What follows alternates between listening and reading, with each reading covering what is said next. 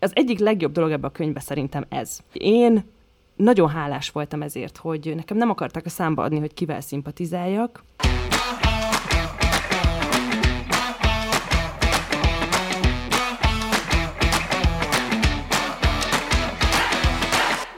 Sziasztok!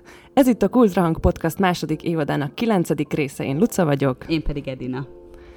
És hát hiszitek vagy nem, de elérkeztünk a második évadunk utolsó részéhez.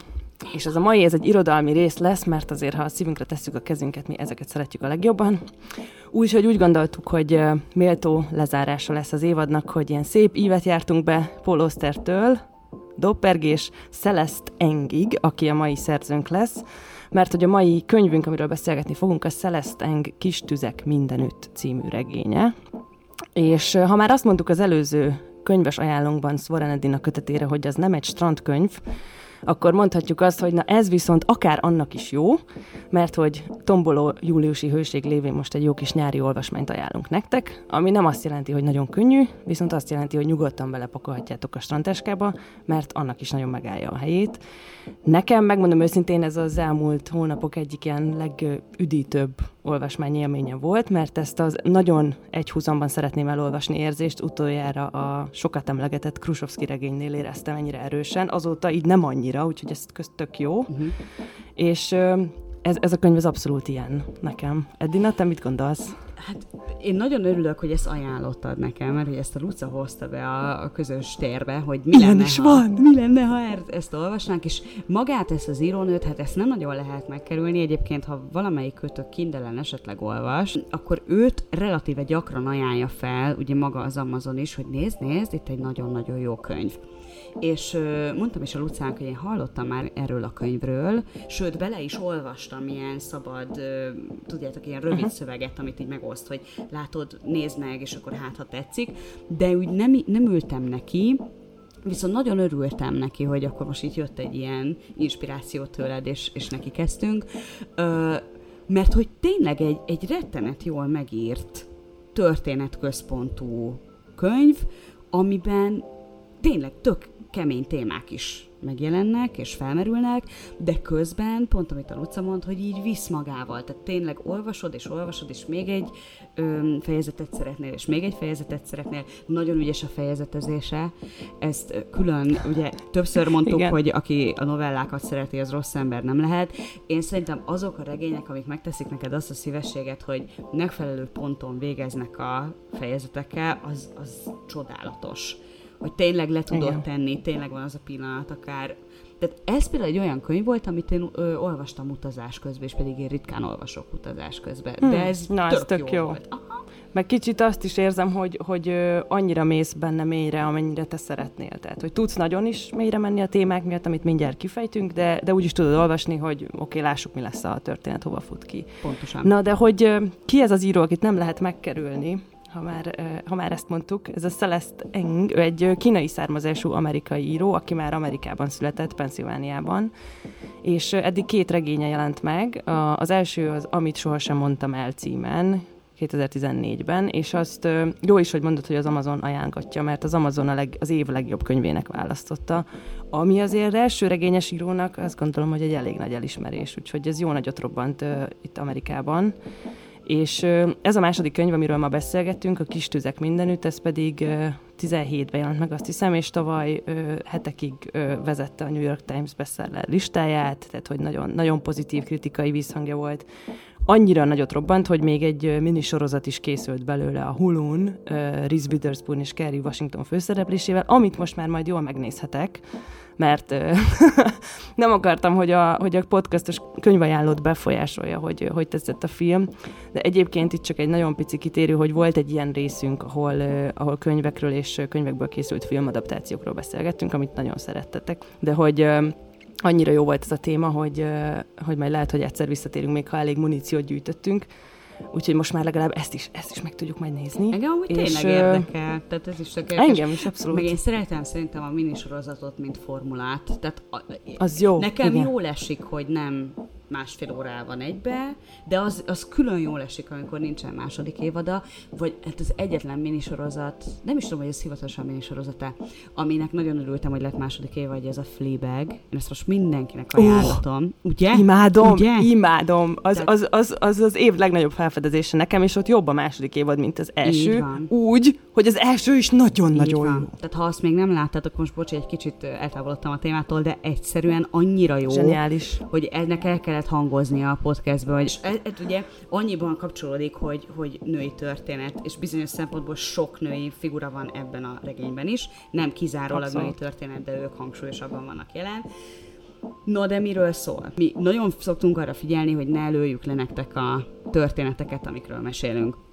És itt is nagyon igyekszünk majd nem elmondani, hogy pontosan mi mire fut ki, pontosan mi történik a regényben, viszont ez egy nagyon klasszikus történetmesélős amerikai regény, tehát anélkül, hogy egy picit beszélnénk arról, hogy mi történik benne, nem nagyon lehet róla beszélni.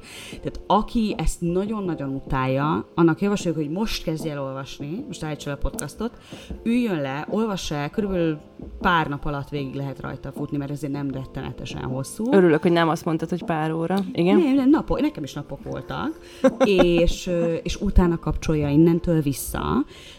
Ha viszont azt mondjátok, hogy vállaljátok a kockázatot, akkor gyertek velünk, mert akkor most elkezdünk egy kicsit arról beszélni, hogy miről szól ez a történet. Így van. Nagy spoilerek nem lesznek egyébként, csak picit felfestjük a sztorit. Aminek az egyik fontosabb, legfontosabb része az a helyszín, mert hogy ez a regény ez egy Shaker Heights nevezetű amerikai kisvárosban játszódik, ami Ohio-ban van, és Clevelandhez van nagyon közel, tehát Clevelandnek egy ilyen külvárosának vagy elővárosának is tekinthető ahol egyébként az írónő maga is ö, a gimis éveit töltötte, tehát ők tíz éves korában ide költöztek, és ez nagyon látszik is a könyvben egyébként, hogy tudja, hogy miről beszél. Az az érdekes ebben a Shaker Heights-ban, hogy ez egy, ez egy tervezett közösség, tehát ez egy kicsit ennek az ilyen társadalmi mérnökösködésnek a, a, a példája, hogy a 20. század elején hozták létre ezt a, ezt a települést, és kicsit ilyen utopisztikus elképzelések alapján, tehát az volt a koncepció, hogy szabályokkal mindent szépen meg lehet oldani, és hogy a legjobb közösségek tervezett közösségek, és itt tényleg körzővel, vonalzóval mindent leszabályoztak. És ez olyan szinten így van, hogy arra kell gondolni, csak hogy kicsit értsétek a helyzetet, hogy hogy szabályok vannak például arra, hogy az embernek mekkora lehet a, milyen magas lehet a fű a háza előtt, mert hogyha annál nagyobbra hagyja nőni, akkor jön a városvezetés, levágja, és ezt neked szépen kiszámlázza. Tehát ez a rendnek kell lenni kicsit erőszakos megvalósulása is. És mindenek az eredménye nyilván ez a tökéletesen ideális, szép amerikai kertváros, és ami viszont egy érdekes, érdekes körülmény, amire nem gondolna feltétlenül az ember egy ilyen közösség esetében, az az, hogy viszont a sokszínűségre és a kisebbségi ö, csoportok felkarolására is külön energiát fektettek, ami azért nem volt jellemző ebben az időben, hogy ezt direkt tervezetten bekalkulálják egy, egy város népességébe, és itt például nagyon figyeltek arra, hogy mindenféle etnikai kisebbség is megjelenjen ilyen-olyan arányokban, és ez a regényben is fontos szerepet kap majd. Úgyhogy... Hát igen, tök morálisan is meg vannak tervezve, tehát kifejezetten Abszolút. nagyon erős, öntudatú közösségről van szó, ezt a karaktereken keresztül láthatjuk, hogy, hogy ez például ez a sokszínűség iránti befogadó attitűd, arra gondolnak, hogy ők egy kivételes közösség amiatt hogy ezt követik. Az egy másik kérdés, hogy ez néha azért nagyon logikátlanul működik. Néha ráerőltetni a kísérségekre, hogy, hogy, hogy ugyanezeket a szabályokat tartva ők is ilyen morális fantasztikumok legyenek. Azért ennek vannak hátulütői, és ezeket a regény nagyon-nagyon szépen megfogja egyébként.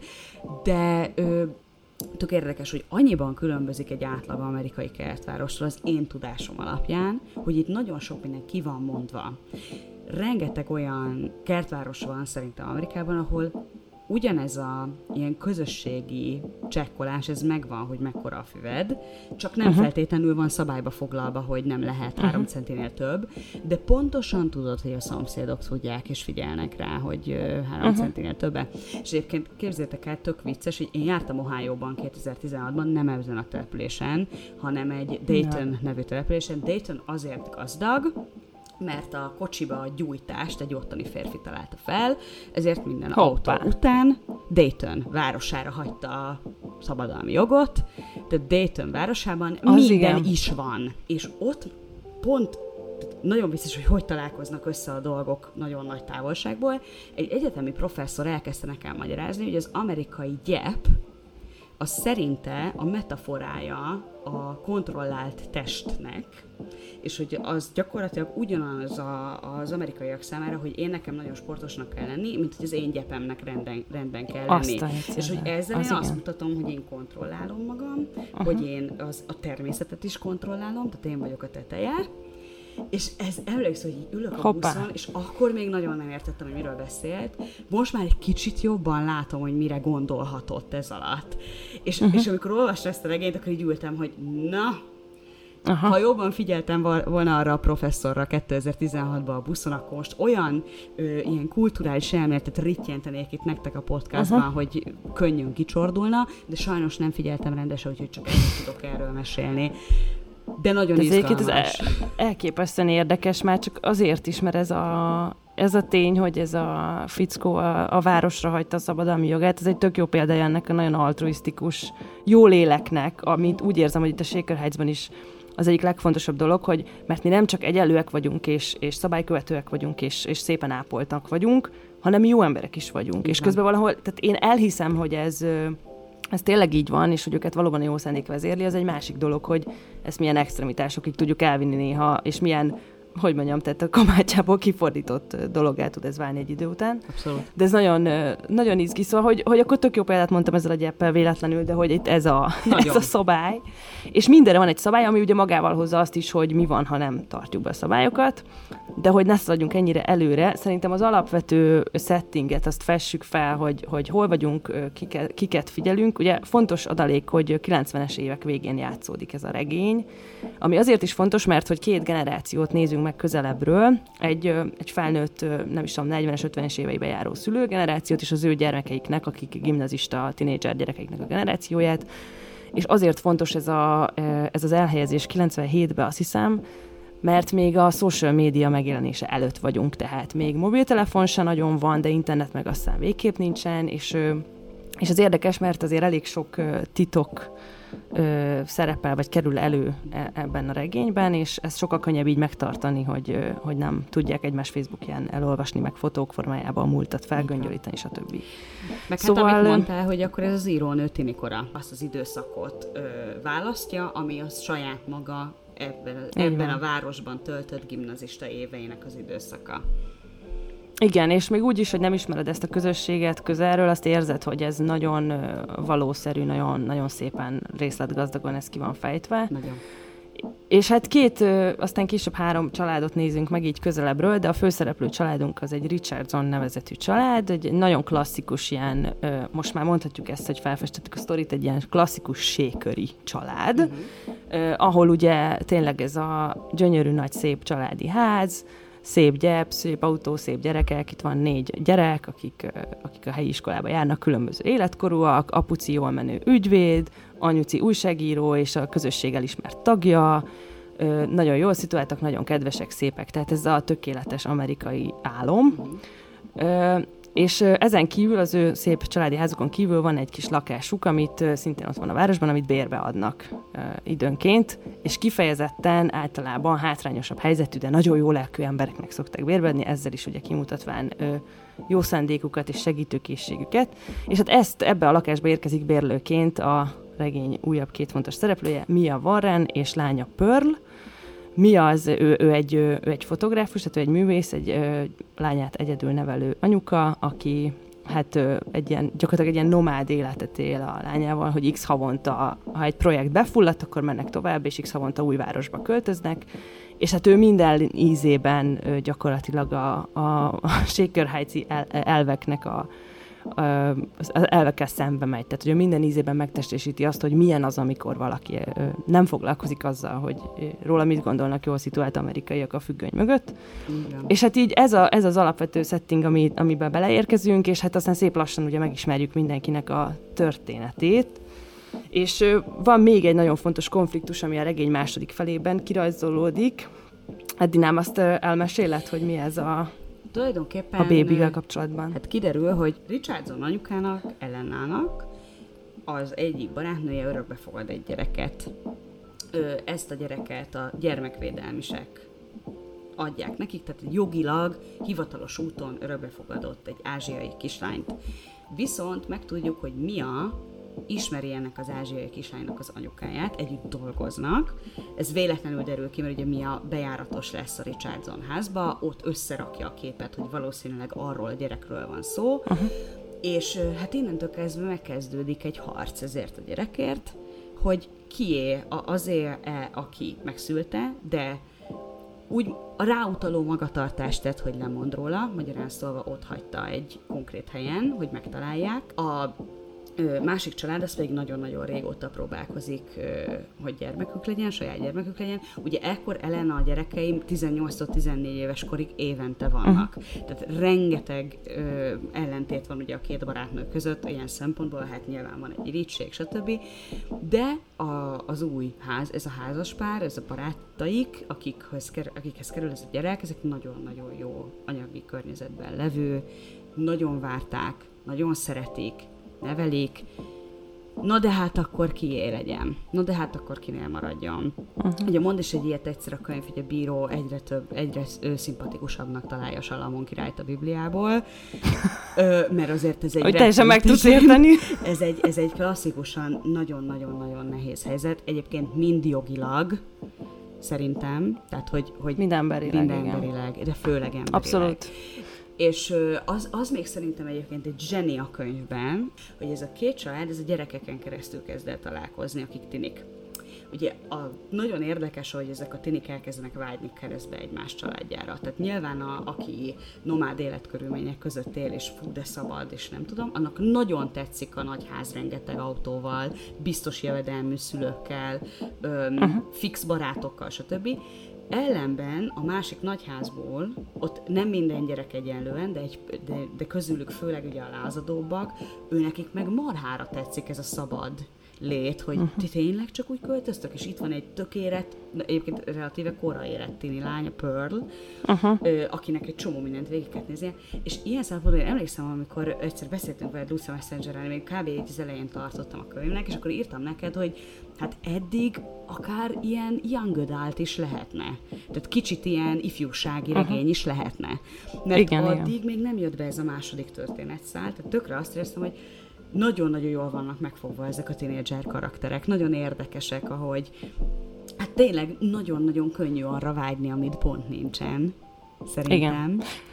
Igen, nekem megmondom őszintén az elején egyébként volt egy olyan félelmem, hogy egy picit sztereotíp szereplőkkel indulunk, tehát hogy volt a, tényleg ez a tökéletes amerikai család, amit elmondtunk, hogy jól szituáltak vagyunk, kedvesek vagyunk, szépek vagyunk, minden rendben, és van a nagyon lázadó művész, aki hurcolja a gyerekét egész Amerikán keresztül, szingli mám, és nem tudom, és kicsit azt éreztem, hogy jó, értem, ezek karakterek, és nyilván el kell túlozni egy könyvben, de hogy lesz-e ebből valami, és hogy azt kell mondanom, hogy minden egyes karakter, tehát minden négy gyerek például a Richardson házban, nem hogy a szülők, ö, háttértörténetét olyan szinten ismerjük meg, hogy ebből nagyon kinövünk ebből a kezdeti sztereotípiából, tehát hogy, hogy mindegy, mindenkivel történnek olyan dolgok, amiket, amik nem férnének bele ebbe a sztereotípiába, tehát ez tök jó, hogy ezt el, úgyhogy ha esetleg ez elkap benneteket is a 30. oldalon, akkor olvassatok tovább, mert tök jó lesz.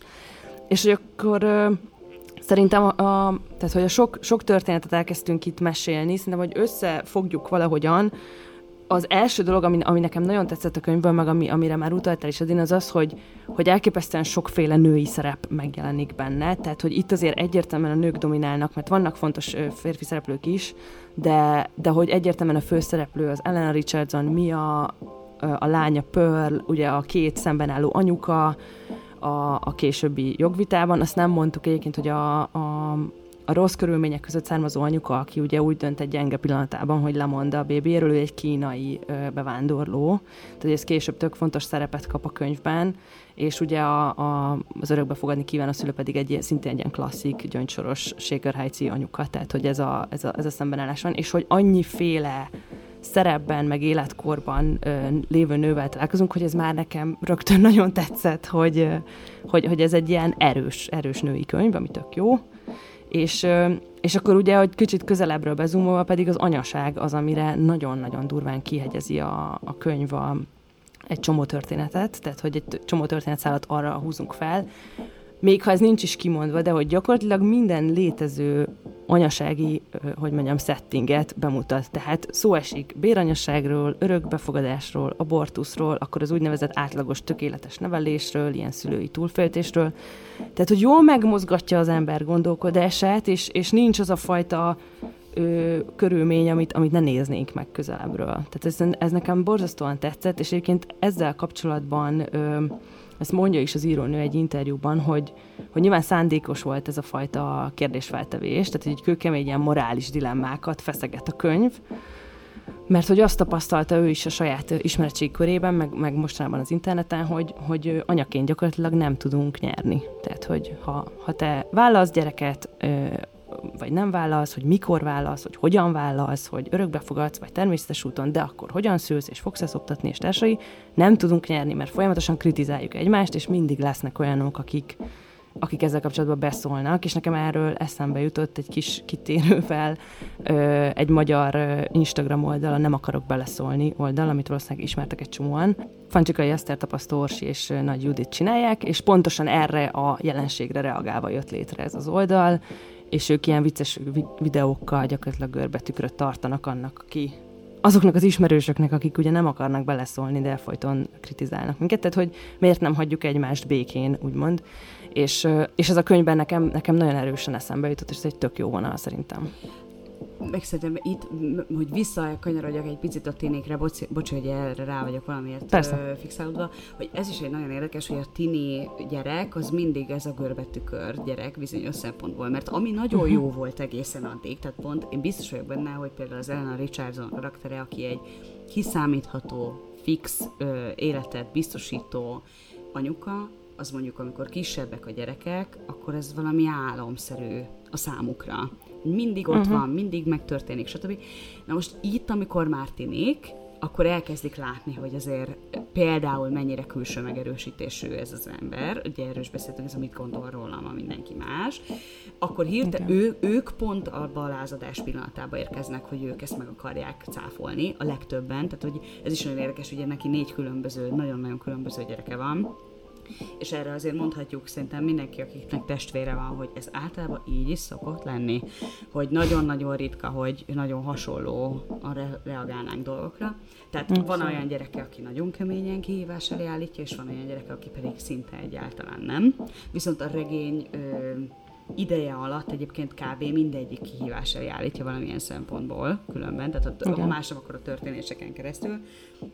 És akkor ott van ez a ez a nagyon ö, szabad, mindent, mindent megbeszélő anyuka is, akinek azért viszont látszik például, hogy vannak témák, amiket nem lehet felhozni amikről uh-huh. ő nem beszélt, tehát például a múltjával kapcsolatban.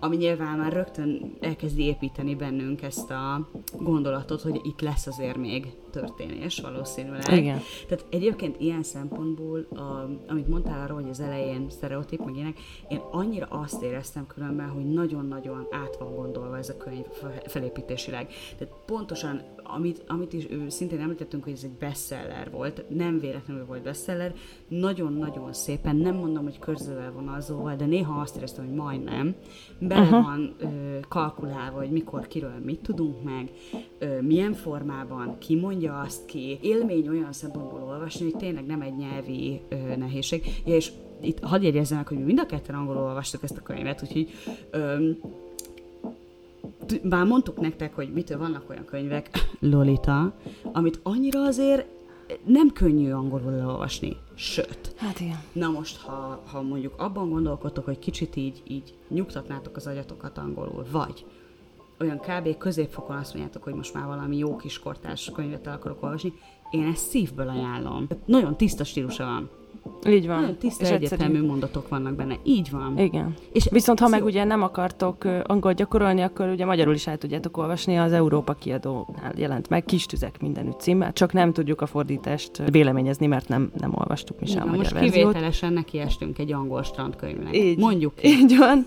Igen, nagyon izgi dolgokat mondtál, Edina, és kicsit uh, kicsit még szerintem érdemes, hogy beszélgessünk erről a két nőről, mert való, valahol az ő szembenállásuk a, és az ő döntéseik a, körül forog az egész regény, tehát az, az a kulcsa a történetnek.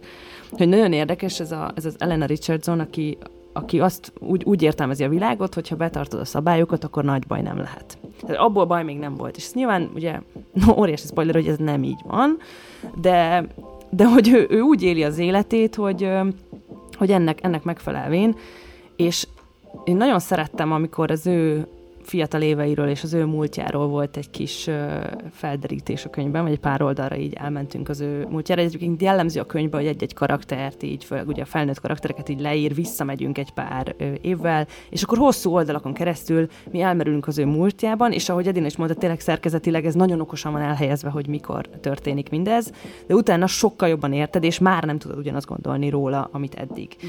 Zárója bezárva. De hogy az Elena Richardsonnál például nekem nagyon tetszett, hogy volt egy konkrét konkrét ilyen pont az ő fiatal korában, amikor ő gyakorlatilag eldönthette, hogy milyen életet szeretne élni, mert hogy volt egy ö, szerelme, nem is tudom, gimnazista korában, akivel, ö, aki egy ilyen, nem tudom, csapongó művész volt, és hát szerint felajánlotta neki, hogy hát meneküljenek el a világ elő közösen, és legyenek boldogok. És nyilván bár az életben ugye ez nem egy döntés szokott lenni, hanem döntések sorozata, ami ezt eldönti az életedben, meg azért ez nem annyira sarkos, hogyha balra mész, akkor ugye egy, nem tudom, hippi Volkswagenbe fogsz szüvezni életed végéig, ha jobbra, akkor meg élére vasad nadrág és aranyfülbe való, mert itt kb. ez történik, de értem, hogy mi, a, mi az írói szándék. És hát ő egyértelműen, ugye, mint ez kiderült már az eddigiekből is, ő a biztonságos, kiszámítható, szabálykövető életet választja. És uh, nyilván, ez meg itt kicsit az Oster könyv sztoriába kezdünk belemenni, nyilván mindenki gondolkozik ezen, hogy nekem az én életemben volt-e ilyen pont, amikor ezt dönthettem volna, mi történt volna, ha arra megyek, miről maradtam le, vagy mennyivel jobb nekem az én életem most, ahogy van, és ez tök érdekes, és akkor jön ugye ez a nő, ez a Mia, aki nagyon sok szempontból meg megtestesíti azt az életet, amit ő élhetett volna, hogyha akkor elmegy azzal a fickóval. Most ez egy dolog, hogy ő egyedül van a lányával, de ez teljesen mindegy. És nagyon, nagyon szeretem, amikor már mindenkit jól megnéztünk alaposan a múltjáról, egy csomó mindent megtudtunk, hogy a könyv vége felé van egy ilyen jelent, ahol áll egymással szemben ez a két nő, és így néz, farkas szemet néznek egymásra, és nekem nagyon tetszik, amikor így szinte érzed, hogy ez az összes történet, ez ott van, mert szerintem egy ilyen szabadlelkű művészt is foglalkoztat valahol mélyen, hogy milyen élete is lehetne. Tehát, hogy mind a kettőben kicsit mozog az, ami a gyerekekben is, uh-huh.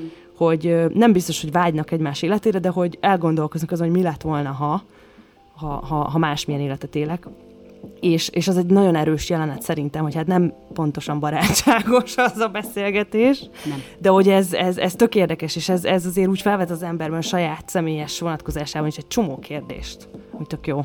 De abszolút egyetértek, meg nagyon-nagyon érdekes nekik ez a, ez a metaforájuk, hogy ugye az egyik az költözik, nem tudom, fél évente, vagy évente körülbelül, tehát egy gyerek azért végig járja a tanévet, ő, ő neki egy adott autóba, ami Amerikán belül egy pici autónak számít, befér az összes cucca, míg a, a másikat az a klasszikus, tudjátok, amit a lila akác közben láttatok a tévében, az a fajta háza van, ami tudjuk, hogy, hogy azért tehát ez a picit ilyen megalomán, mindenkinek, tehát hogy eleve a négy gyereknek saját szobája van nem egy autónk van, hanem három vagy négy, mert a uh-huh. gyerekeknek is van kocsia. Hatalmas hát, terek vannak, tehát hogy mintha ebbe is látszott, hogy az egyik úgy éli meg, hogy neki nagyon sok mindene van, de a másik is úgy éli meg, hogy neki sok mindene van, pont azért, mert kevés dolga van.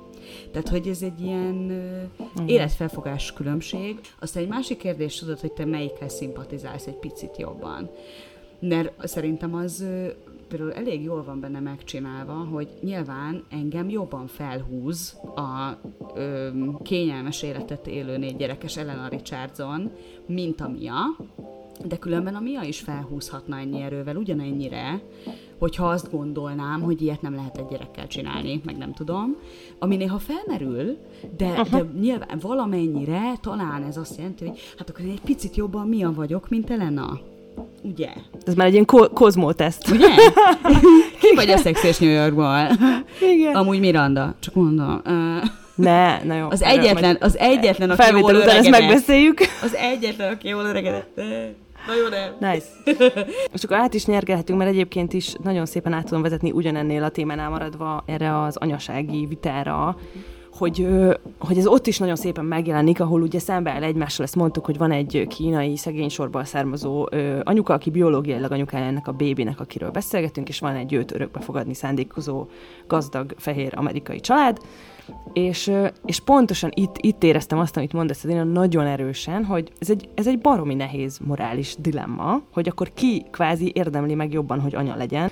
És ez, mondom, lesz egy jogvita is ebből, tehát hogy ez eldől valahogyan a könyv végén, tehát lesz válasz erre a kérdésre, de hogy amíg nem tudjuk a választ, én azt éreztem, hogy egyrészt bennem van egy, nekem nagyon erős igazságérzetem van, tehát hogy általában rosszul viselem, ami elég naív ilyen fogyasztói szempontból, de rosszul viselem az igazságtalan történeteket, pedig hát az irodalomban azért az action előfordul, ilyesmi.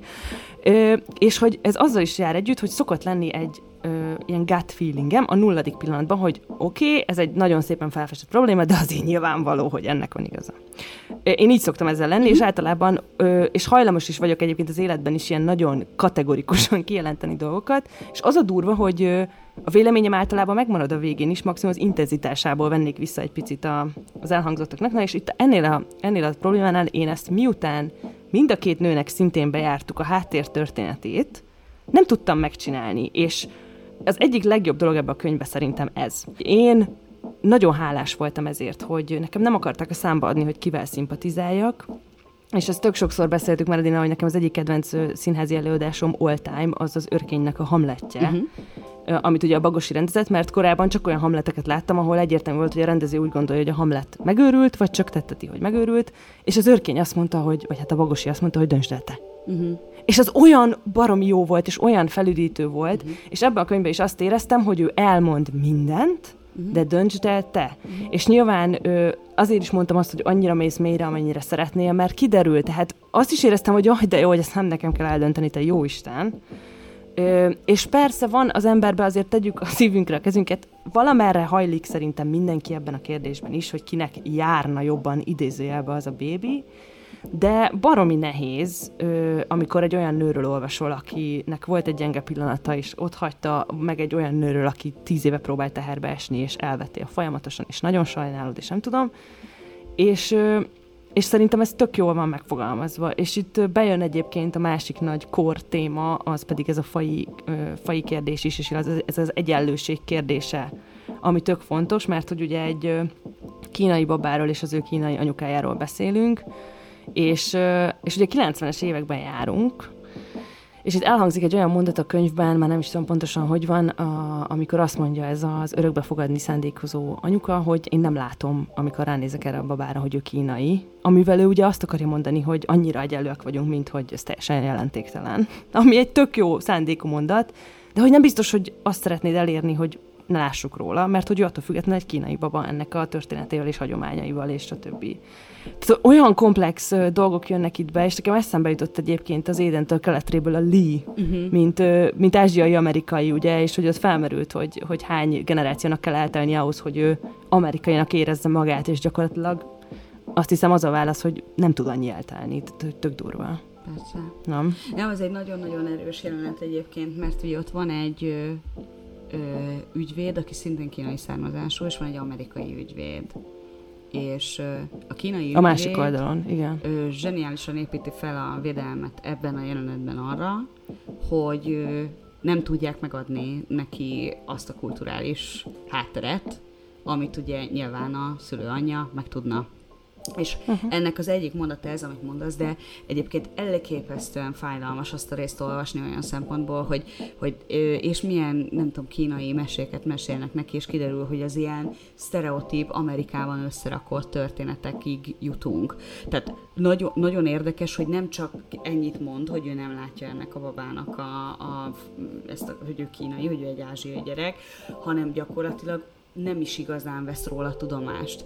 De közben örökbe fogadja, tehát hogy az nincsen benne az a fajta ellenállás, hogy én nekem ázsiai gyereket uh-huh. adjatok. Tehát ez így nincs, és nagyon-nagyon szereti ezt a babát, de azt gondolja, hogy úgy szereti nagyon jól, hogyha fehérnek neveli körülbelül. Igen. Ami nagyon durva. Igen. Ami nagyon durva, és nekem eszembe jutott róla ez a Benetton kampány, ami kb. akkor jött ki ezekben az években, ami ugye meg, megjelent mindenféle fai embert, és, és odaírta, hogy mi egyek vagyunk, nem számít.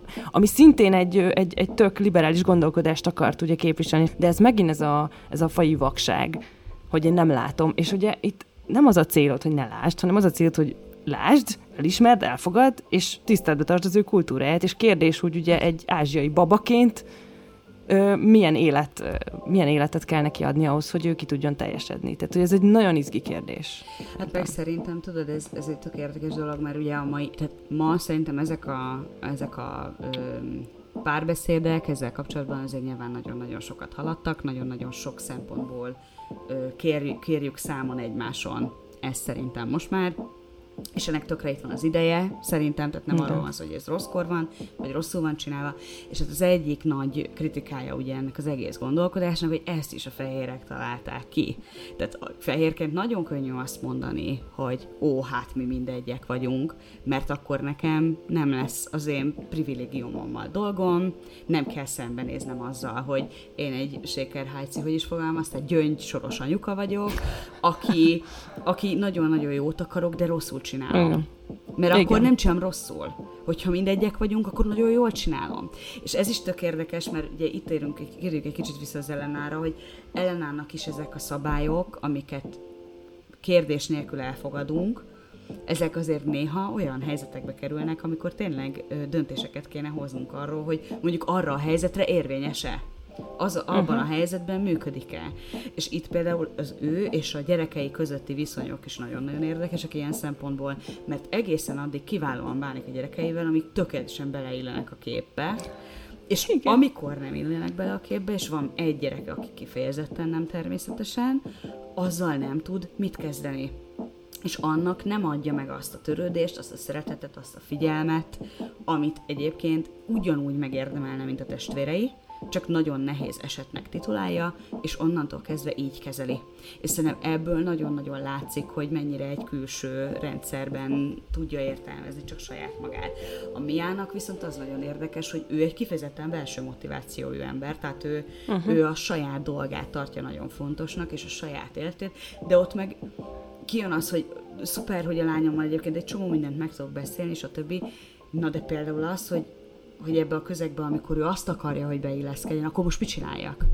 Uh-huh. Mert én látom, hogy ez a közeg milyen. Igen. Ö, megállítsam? Vagy jó lesz neki? Vagy most akkor örülünk? Látom, hogy ő örül. Akkor most hagyjam? Tök érdekesek ezek a kérdések, és szerintem ez tökre benne van. Tehát nyilván minden tinédzsert nevelő anyában, hogy most mit tudom én, olyan hobbija van, amit én utálok.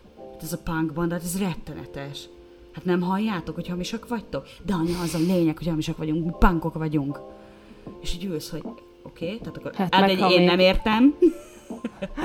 Meg még az a legnagyobb baj, hogy hamisak. Igen, én, én végig gondolva egyébként nekem nagyon sokszor eszembe jutott ö, anyukám, olvasva ezt a könyvet, szóval, hogy szegénynek ezekben az években mit kellett átélni, tehát hogy mi mind a ketten azért elmentünk egy ilyen rocker irányba a nővéremmel egy bizonyos ponton, még ha abból is egy ilyen konszolidáltabb formában, de akkor is. És szegény, szegény anyukám, ezen gondolkoztam már egy csomószor, amikor én elkezdtem olyan emberekkel barátkozni, akik tudod, ez a biztos tűkkel dekoráljuk még jó esetben csak a cuccainkat, de rosszabb esetben magunkat is, meg uh-huh. nem mhm. tudom. Uh-huh. Tehát, hogy ez, ez hogy, hogy azért ez baromi nehéz lehet, és, és nekem nagyon tetszik ebben a könyvben a tini lét ö, leírása, mert, mert persze értem a szülői dilemmát, sőt, idősödve egyre jobban azt értem nyilván, uh-huh. de közben nagyon validnak érzem azokat a tini problémákat is. És nekem nagyon sokszor eszembe jutottam, hogy a Gilmore Girls, amikor ezt olvastam, mert hogy ö, ugye izé, szülőkkel rossz viszonyt ápoló gyermekét egyedül nevelő anya, kis szűk közösség, mindenki ismer mindenkit, beszélnek, stb. nagyon sokszor eszembe jutott ez a vibe. Uh-huh. És ö, és amúgy nyilván mindenki, mind a két anyának megvannak ezek a, ezek a kis korlátai. Az látszik, hogy a maga módján ugye mindenki jót akar a gyerekének, de hogy az abszolút ez a ki mit gondol rólunk, ez olyan szinten gúzsba tudja kötni a, a, az embernek az életét, és ez tök jó volt olvasni, mert nekem itt azért vannak problémáim, tehát hogy ez is nagyon jó volt így leírva látni, mert az ember ugye mindig baromi okos, ha másnak a történetéről van szó, hogy hát, ja, Istenem, enged már el. És, és tök érdekes volt, hogy, hogy ahogy mondod, hogyha amint valami nem illik bele abba a keretbe, teljesen leblokkol az ember, uh-huh. és hogy ezt, ezt a ki mit gondolt, ezt el lehet vinni azon túl, hogy mi, mi csak a társadalmi konvenciók által megkívánt módon élünk, meg betartjuk a szabályokat, meg stb., meg hogy mindenhova odaérünk, meg szépek vagyunk, meg stb., hogy azért ennek vannak olyan olyan ö, megnyilvánulási módjai is, amik ennél egy kicsit komplexebbek, és ezen, ezen azért sokan kell, hogy küzdjünk ö, felnőtt korunkban, hogy egyáltalán rájöjjünk arra, hogy mi ö, benne vagyunk ebben a helyzetben, és hogy ezt lehet, hogy el kell engedni.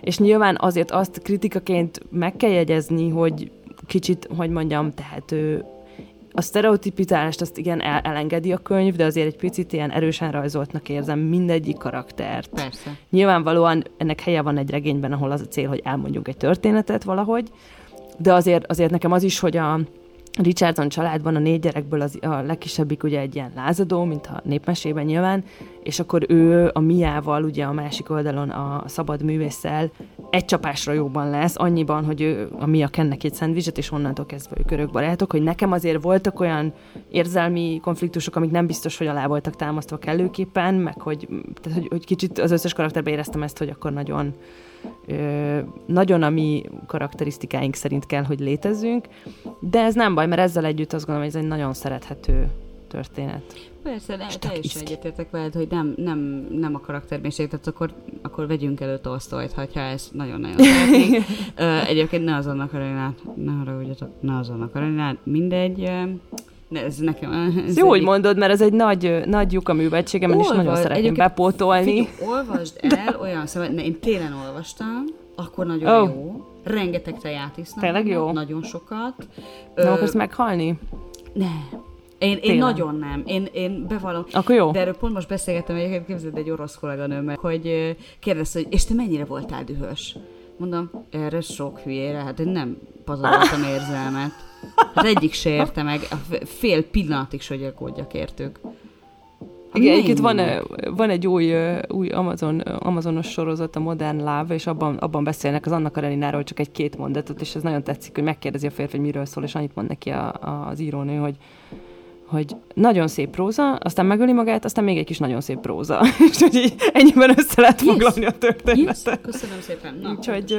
Viszont ami nekem még egyébként tök érdekes volt, hogy Szerintem hozzám egy picit kevésbé szól ez, a, ez amit gondolnak rólunk, viszont ö, pont az ellentetje, hogy ez a mit nem érdekel engem, hogy mit gondolnak rólunk, értem, de akkor meg a kicsit a közösségről mondasz le, ha ezzel egyáltalán nem foglalkozol. És az szerintem egy tök érdekes szempont uh-huh. ebben, hogy lehet lónernek lenni, meg vándornak lenni, meg nem foglalkozni senkinek a semmilyen véleményével, de ez például itt azzal jár, hogy nem nagyon vannak emberi kapcsolataink, illetve hamar kialakítunk őket az adott helyeken, meg van egy-egy múltva révedő ismerettségünk, de valódi ö, kapcsolódást szerintem ritkán élünk meg, legalábbis e, ez a Warreneknél, ugye van ennek uh-huh. problémája. Igen, ott, és szerintem összességében ö, ö, ugye felraktunk itt egy csomó kérdést, meg a könyv is, könyv is feltesz egy csomó kérdést, inkább, mint hogy válaszolna, de nyilván ez a tök jó, mert akkor mi el tudjuk dönteni magunk, hogy mit gondolunk. Az, az, azért, az azért átjött, remélem, hogy ez egy nagyon ö, izgi könyv, ami visz magával, és nagyon könnyű tényleg így egy levegővel elolvasni, tehát hogy ez, ez, ezt ajánljuk szeretettel a nyárra és hát annyira ö, fifikásak voltunk, hogy nem egy, de kettő nap mondatát választottunk, és ezek ellent mondanak egymásnak. Itt Ki szeretné lenni. Edina? Tudod mit, akkor legyek én a szabályos. Legyek én az, aki azt ja. mondja, hogy nem véletlenül vannak a szabályok. Ha betartjuk őket, sikeresek leszünk, ha nem, akkor esetleg porig égetjük a világot. És akkor ezzel szemben Néha mindent fel kell perzselni, hogy újra tudjuk kezdeni. A tűz után gazdagabb a föld, új dolgok nőhetnek rajta. Az ember is ilyen, mindig újra kezdi. Megtalálja a módját. Hú.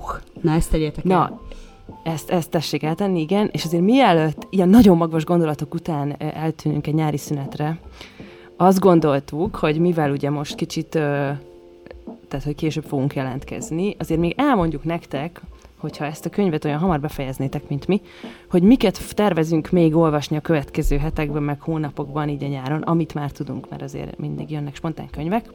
Úgyhogy Edinám, te mit tervezel a közeljövőben olvasni? Hát képzelj, én már olvasom, a Svoren Edinának jelent meg egy új könyve, az a cím, hogy Mondatok a csodálkozásról.